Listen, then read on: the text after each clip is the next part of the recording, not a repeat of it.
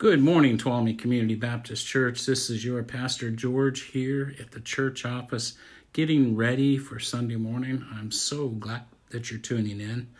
Today, today we're in John chapter 8. I love John chapter 8.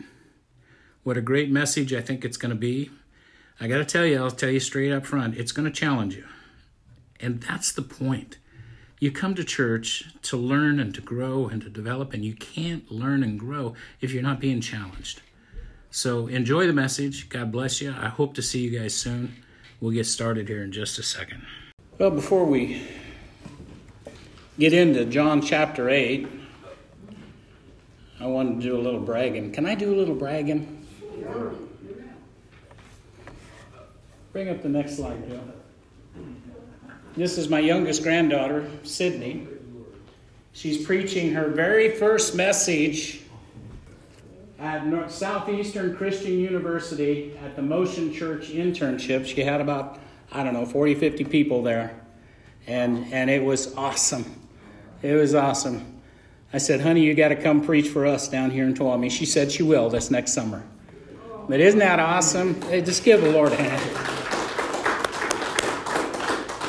God is so good.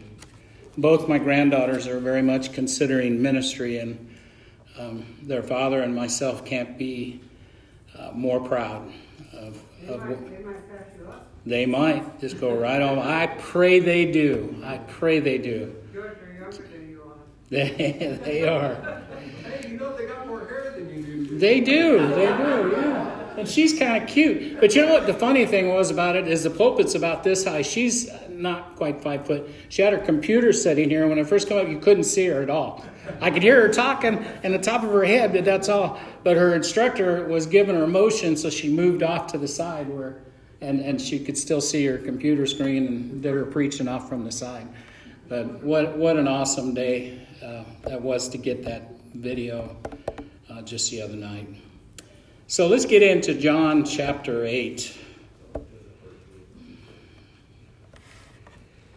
I love chapter 8, but I love chapter 7. So, and, and chapter 9, chapter 9 is one of my favorite all time chapters to preach on. I've preached it in this church, not doing the whole book of John, but where I just use nothing but the Bible. It's such a great story. Wait till we get to John chapter 9. But this week we're in John chapter 8. Jesus has made his stand in, in chapter 7. And I love the book of John because it focuses on the whole three and a half years of Jesus' ministry. Matthew, Mark, and Luke focus on his birth and the last year of his ministry. So we get to see Jesus in a lot of ways that you don't get to. What's up, Joe? Yeah, the slide's not working? It's not moving from there? Okay. So we are in the book of John, chapter 8. So let's just jump right into our pop quiz. Are you guys ready? Can you get down to the pop quiz slide? You are there. Pop quiz number one Jesus really confused the Pharisees when he made this statement in John 7 36. You will seek me and not find me. Where I am, you cannot come. Where is he talking about? Heaven. Yeah, I think that's pretty safe, sure. But let me ask you this question Is he saying they can't go to heaven? No. If they believe in him, they'll be able to go. But he's telling them in this, the way they see it right now, if you don't accept me, you're not going to get to go to heaven. Let's look at pop quiz number two. John 8, 32 and 33, and this is going to be a large part of this message today. You shall know the truth, and the truth shall make you free. They answered him and said, We are Abraham's descendants and have never been in bondage to anyone. How can you say you will be free? I know it's crazy. This statement sounds like uh, the Jews have never been in bondage, and we know their history. They've lived in bondage. But what is Jesus really talking about? Yeah, he's talking about the nature of sin the bondage that we're in when we're in sin. But these guys, they could not see it. And that's going to be what we're going to be talking about today. So let's get started with, in John 8. We're actually going to start with John 7 53 because they tie together. John 7:53 says, now this just to set it up better, so you got to remember last week uh, we had the Feast of the Tabernacle, and at the very end, Jesus was at, at the end of the, the feast on the eighth day. He was there in the temple, he was teaching, and he made those proclamations I am the light. If you're ever thirsty, come to me, and the living water will flow through you. He made those incredible proclamations that actually set up his deity. He's saying, I am the one. I am the Christ. I am the one who came to save his people. He was just putting it out there, and they knew exactly what he was saying. So after all that had happened, John 7:53, and everyone went to his own home. John 8 1 says, But Jesus went to the Mount of Olives. Notice that Jesus didn't go home. Why?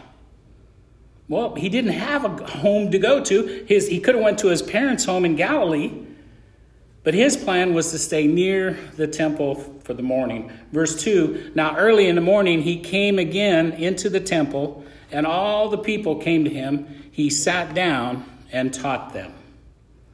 John 3, it says, Then the scribes and the Pharisees brought to him a woman caught in adultery, and they had set her in the midst. They said to him, Teacher, this woman was caught in adultery, the very act. The very act. Verse 5 says, Now Moses in the law commanded us that such should be stoned. But what do you say? What do you say, Jesus? Verse 6 They said, This they said, testing him, that they might have something to accuse him. But Jesus stooped down and wrote on the ground with his finger, as though he did not hear. I love it. You know, he's just kind of ignored them. I'm going to think this through before I say anything. Verse 7 says, So they continued asking him. He raised himself up and he said to them, He who is without sin among you, let him throw the first stone at her. And again, he stooped down and wrote on the ground. There's a couple things wrong here with what the Pharisees were asking Jesus to do. We know because the Bible tells us it was a setup, it was a test, a test that they were hoping could get Jesus killed or taken into custody. Number one, the Roman Empire had taken away the right of the Jews to put any person to death. They had no right at this time to accuse anybody or have any person put to death. That right was reserved to the Roman emperor only. So Jesus, to have said, follow the law and stone her, they could have turned right around and had him arrested just for agreeing with the law. If he had said the law was wrong, then they would have a direct violation of their law, and the Pharisees could use this to accuse him. And number two, what did Moses actually say in the law? Let's look at it. Leviticus 20:10. It says, "The man who commits adultery with another man's wife." It's interesting how Moses wrote this. It's like he, he, he said that and then he rethought it. It says, A man who commits adultery with another man's wife. And then he goes, Wait a minute. He who commits adultery with his neighbor's wife, the adulterer and the adulteress shall surely be put to death. Where was the man? exactly. So I have to ask where was the guy involved in this adultery that was caught in the very act? Where was the man if they were going to live so much by the law? I think Jesus was writing on the ground, these guys are idiots. That, that's just me. That, you know, but I think that's what these guys are just, they, they're so full of themselves. They don't even know what they're doing. John 8 9, it says, Then those who heard it, being convicted by their conscience, went out one by one, being the oldest even to the least. Why would you think it'd be the oldest even to the least? Maybe because the older ones are smarter? You think? they're just going to stand there less time. yeah. You know, maybe they were weaker. They, they had to finally drop those rocks they were carrying. I don't know. But from the oldest to the least. And Jesus was left alone, and the woman standing in the midst. When Jesus had raised himself up, saw no one but the woman, and he said to her, Woman, where are those accusers of yours? Has no one condemned you? Verse 11, she said, No, Lord. And Jesus said to her, Neither do I condemn you. Go and sin no more. Put yourself in her place just for a minute. How incredible was that statement? She was about to be stoned. She was set up herself. How evil are these scribes and Pharisees who actually probably set her up? Just they were willing to sacrifice another person's life just to prove that they were right. And they weren't even right at all. It's much a bigger deal than it sounds like. But you have to understand this Jesus does not condemn the sinner, eh, but he also does not condone the sin. Because he said to her, Go and sin no more. He's having, he's saying, I forgive you. But you have to change your ways and not sin anymore. It brings me to point number one. We all have a past. You all have a past? We all have a past. We have things that we're ashamed of, things that we don't even want to talk about. We all have one. We were all once sinners, still are, but we're saved by the grace of God. Amen. For some of us, stop sinning. But for some of us, it's been a long haul. Repeated failures. But nevertheless, we're still trying, we're still moving forward. Others, it may have seemed easy, they just stopped sinning. There's a key that we must understand it's admitting we have sin. Here's another way to say it it's admitting that you were wrong. How many of us have been Christians for a long time and we have become good at being Christians? Good at it. We know the right words to say. We come to church on Sundays. We say, yes, hallelujah. We do all those things, and yet, does it reflect that in the rest of our lives? We become so good at being Christians, we still hate to admit when we're wrong. We cover it up with our own goodness, and we go on. Oftentimes, Oftentimes, I've shared parts of my testimony to this church. And many of those times, it may be the first time that my beautiful wife Jo has ever heard that part of my testimony. We've only been married for, well, six years, seven this year. So there's still, still stories that I haven't told her. And sometimes I'll be sharing a testimony, and, and after church, she'll go, Man, I knew you were bad. I just didn't know you were that bad.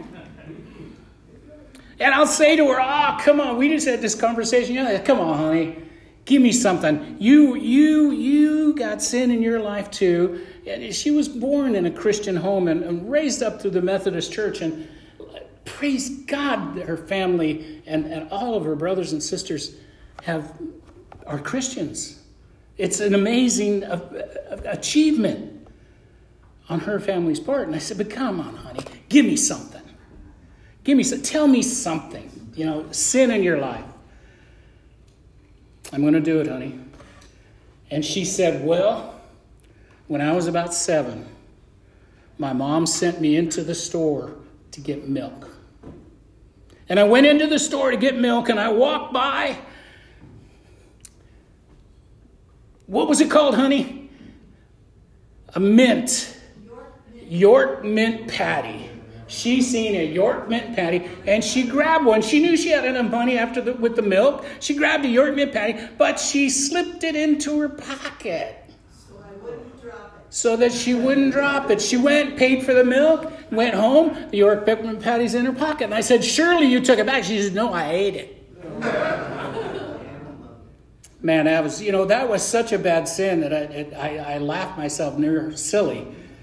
But praise God that that's all that she's had to endure. But even those,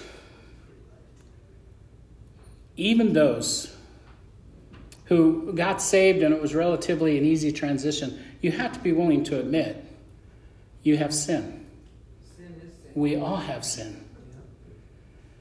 And we all go through it. I never want to glorify my bad years because there's no glory in it.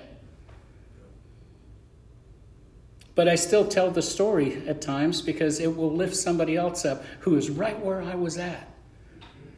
Who, who needs to know that, in fact, someone will say, Wow, and you're their pastor? Yes, I am. I am because God has turned it around and has changed my life from the inside out. And it didn't happen overnight. I wished it did. I wished I hadn't have lost all those years. But here's the thing. You can be a person like me that had lots of sin. That when God forgave me, that was a big deal. Imagine how it was for this, this woman caught in adultery. This was a big deal. He said, I forgive you. I do not condemn you. You have no idea what that meant to me when I realized that God does not condemn me even with what I know who I was. And so, for a person like Joe, who has, she has to go through the same thing. She has to realize that she is forgiven for that peppermint patty. You need to give me the name of that store. We'll write him a letter. It's closed. oh, it's closed. You're, you're blessed. But you know, you still have to be forgiven. You have to, you have to realize.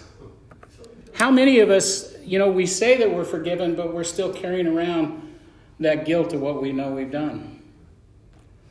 I was that way for many years, and thank you, Jason. Thank you. Because we, we, we know who we are, we know what we've done, and it's hard to get a grip on the fact that He died on a cross to forgive us.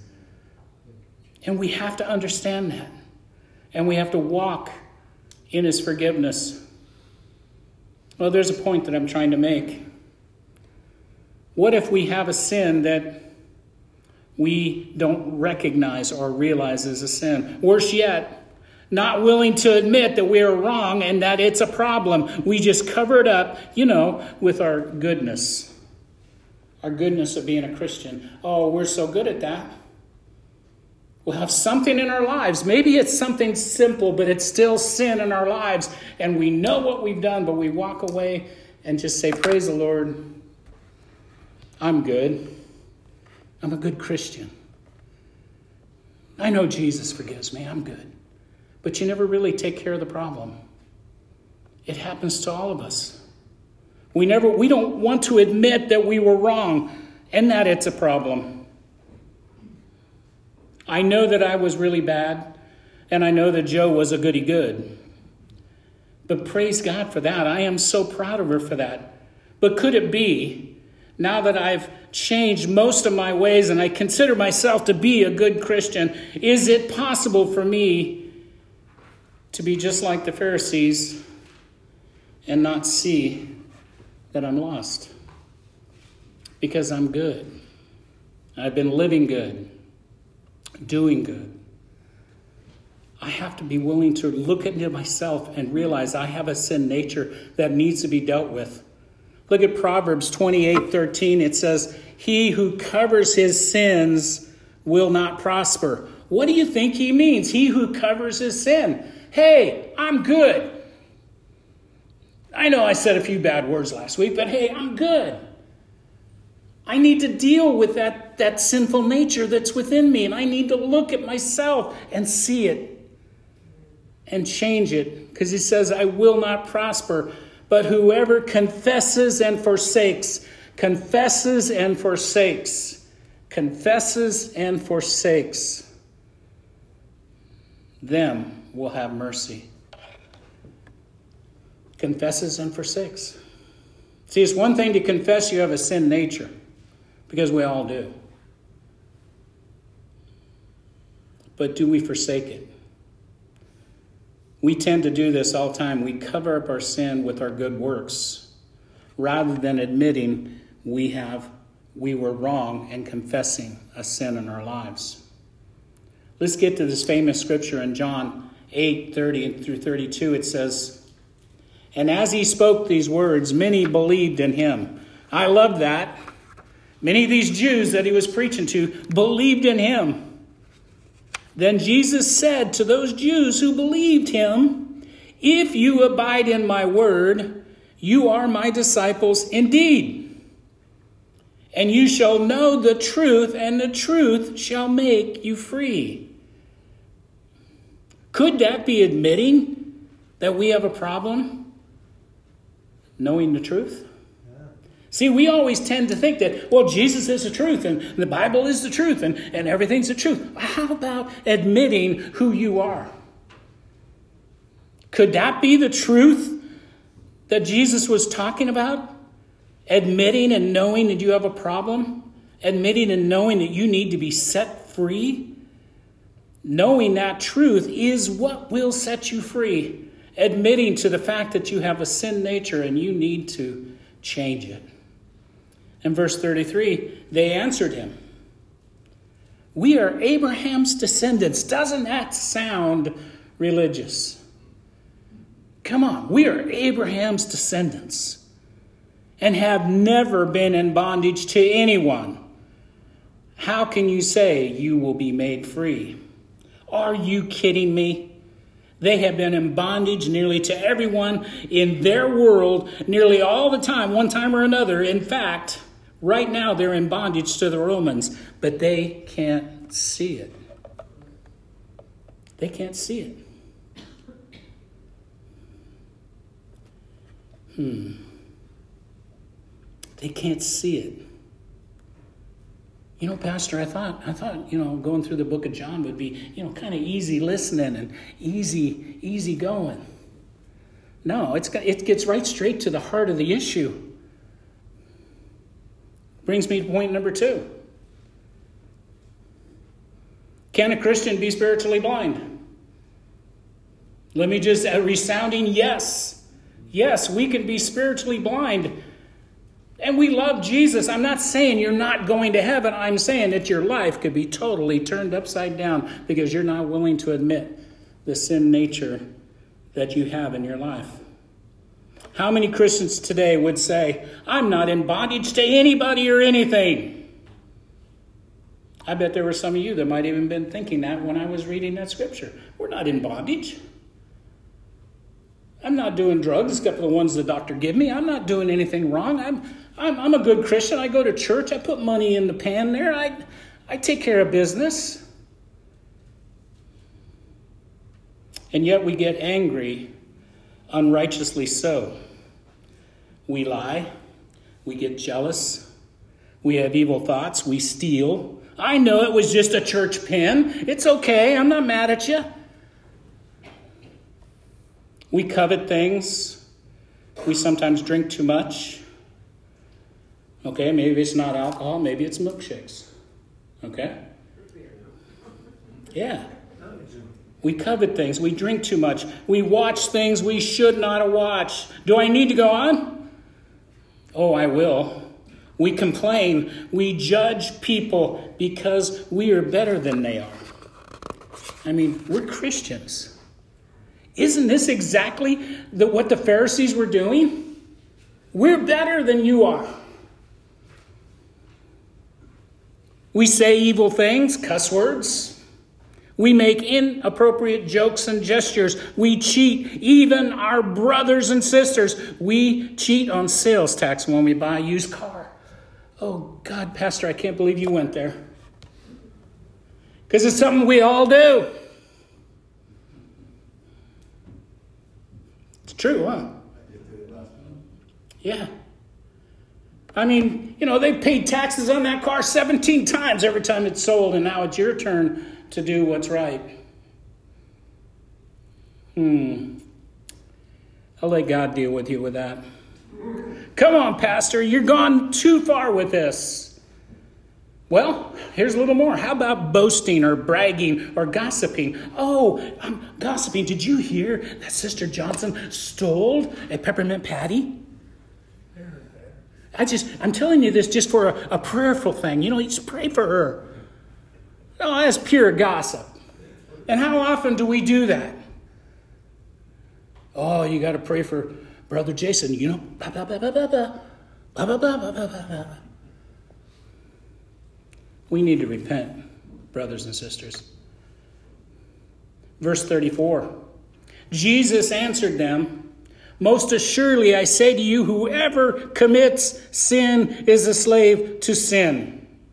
And we laugh at the Pharisees, saying, We've never been caught up in bondage, but we ourselves are not willing to see the truth. That's where the Pharisees were at.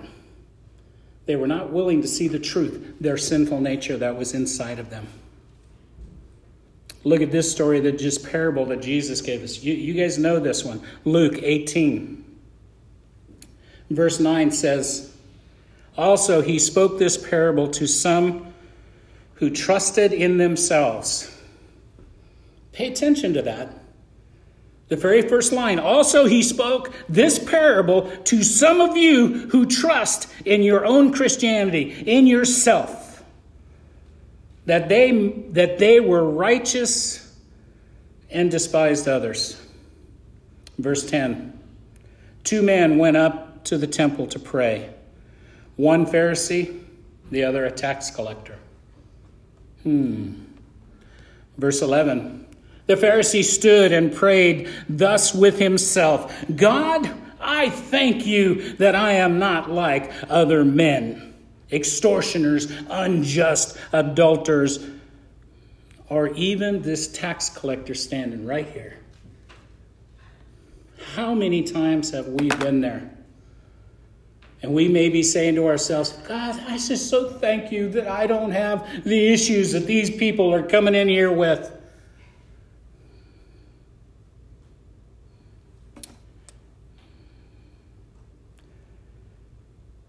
He said in verse 12, I fast twice a week. I give tithes of all I possess. What a wonderful guy. Man, what a Christian he is, huh? Fast twice a week, twice more than I do. But then the tax collector, verse 13, and the tax collector standing afar off would not as much as rise his eyes to heaven because he knows who he is but beat his breast, saying, God, be merciful to me, a sinner. This man saw the truth. He wasn't pulling no punches with God, he knew who he was. He said, I'm just a sinner, God. And Jesus goes on and says, I tell you, this man went down to his house justified rather than the other. For everyone who exalts himself will be humbled, and he who humbles himself will be exalted. I know you thought this was going to be easy listening, but I hope that I'm making some of you squirm.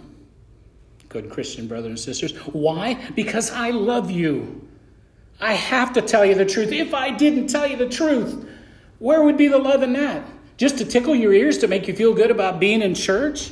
I mean, Easter's coming and we, we got to get all gussied up and fancied up and, and tickle your ears. No, we're going to hear the truth. Let's look at Corinthians chapter 6, verse 9. Do you not know that the unrighteous will not inherit the kingdom of God? Do not be deceived. I should be able to stop right there.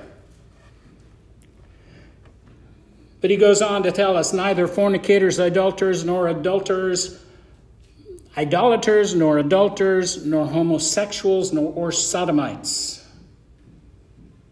Verse 10 nor thieves, nor covetous, nor drunkards, nor revelers, nor extortioners will inherit the kingdom of God. And such were some of you. Can I get an amen? amen. Such were some of you, and such was I.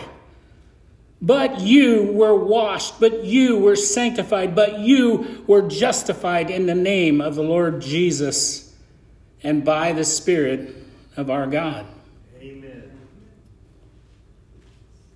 There may be some of you that can honestly say, I'm not part of that crowd. My wife could almost say that. She's not part of that crowd. Yeah, maybe she stole a candy bar when she was little. Maybe she took something hot when her dad said, Don't touch that. But we all have sin. I don't care if it's just a little bit or if it's been huge. You might be saying, I haven't done any of those things. Well, that may be true, but you still have sin. Are you willing to admit you were wrong? Really good Christians have a hard time admitting when they are wrong. Can I get an amen? amen? This is the truth. We have a hard time because of who we are, who we think we are. We're the righteousness of God, and we are. But not so that we can look down at others and think how much better we are than they are. We're the righteousness of God, so we can see our own imperfections, our own sin nature. Romans 3:23 For all have sinned. How many? All. Yeah, all. All. All have sinned and fall short of the glory of God being justified freely by his grace through the redemption that is in Christ Jesus. Look at verse 25. Whom God set forth as propitiation by his blood through faith to demonstrate his righteousness, because in his forbearance God has passed over the sins that were previously committed. So maybe you're sitting here and going, well, propitiation, what, what, what does that mean? Well, Merriam Webster said, and it means we have divine favor, avoiding divine retribution, is what it means.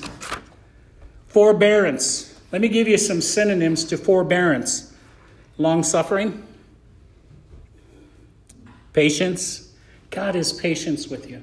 He's got patience. He's willing to wait until you're willing to finally see I have a sin nature and I need to clean it up. Sufferance, tolerance, that's what forbearance meant. Verse 26 to demonstrate at the present time his righteousness, that he might be just and the justifier of the one who has faith in Jesus. And I hope that's you, that you're the one that has faith in your Lord Jesus, because if, then you know who your justifier is. Now we just need to take the time to admit who we really are. And I'm not saying that each one of you got to stand up here and say, well, this last week I, you know, did this or I did that. No, we're not going to do that.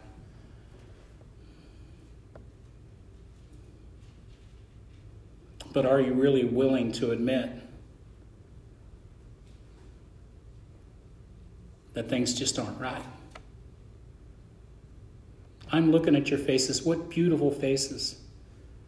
Beautiful Christians, people that love Jesus with all their hearts and minds. And I, I, that's you. But God has called me to point this out that each one of us have a sin nature that we need to turn away from and stop covering it up with our beautiful Christianity.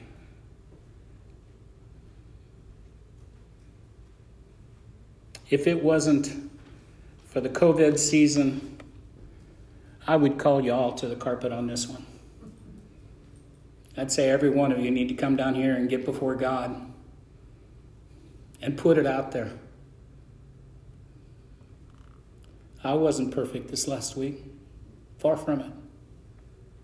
I praise God that my sinful nature have got it to, the, to a point of control that it may be a bad word or a bad thought. I'm still dealing with thoughts. Anybody else? I'm still dealing with thoughts that go through my head that are not from God. The Bible tells us to capture every thought. To capture it. Don't let it go by. Oh, that's not really me. I'll just let it go. No, capture it, rebuke it, repent of it. It's important. Tony, would you come back up? That last song. And Dave, why don't you come up too, if you would? And Steve, come come back up. The last song you were doing, uh, the Uh, set. Draw me close to you. Yeah. Sure. I want us to sing this again. Draw me close to you. You, you know the words. This is an old time song. And I don't care if you don't know the words because I want you communicating with God. Saying, God, forgive me. Forgive me. Yes, I've been a good Christian. Let's all stand together.